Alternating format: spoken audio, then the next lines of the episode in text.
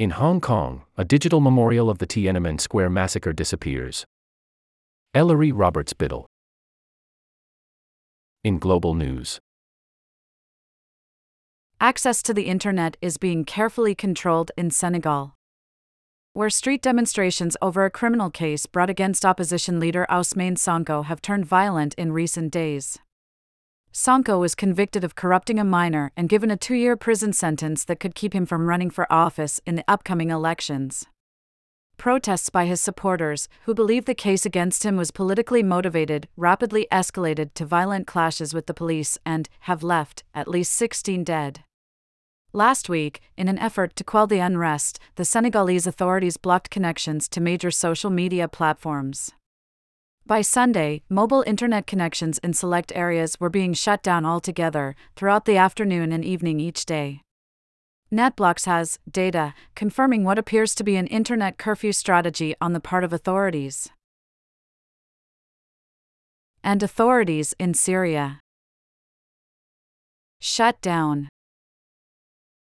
the internet to keep students from cheating on exams.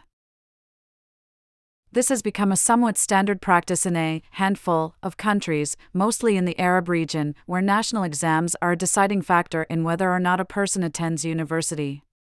In addition to the obvious problems this creates for businesses and basically everyone who uses the internet, local academics told my friends at the Beirut NGO SMEX that the shutdowns haven't reduced the number of students who try to skirt the rules. In short, cheaters gonna cheat. On that note, I've been keeping an eye on OpenAI CEO Sam Altman's global PR tour, which is surely meant to steer global regulatory heavyweights in his company's favor. It hit peak cringe for me last Thursday when Altman met with Ursula von der Leyen, the president of the European Commission. Von der Leyen tweeted a photo of herself and Altman standing in front of an EU flag, stiff diplomatic meeting style. But in this picture, von der Leyen looks positively delighted, and Altman looks like he's trying really hard not to crack up. I'm pretty sure the joke is on her. what we're reading. New Lines has a bombshell story from a group of UK researchers who have combed through Meta's ad library to trace how the UK government is running fear based campaigns with ads on Facebook and Instagram targeting migrants from Africa and Asia, telling them not to come to the UK. It's great that Meta is letting some researchers into its ad library. For folks in the US, this will become an extra rich resource as the 2024 election approaches, especially since Meta, alongside Google, has decided to do away with some of its policies and tactics for reducing election related disinformation.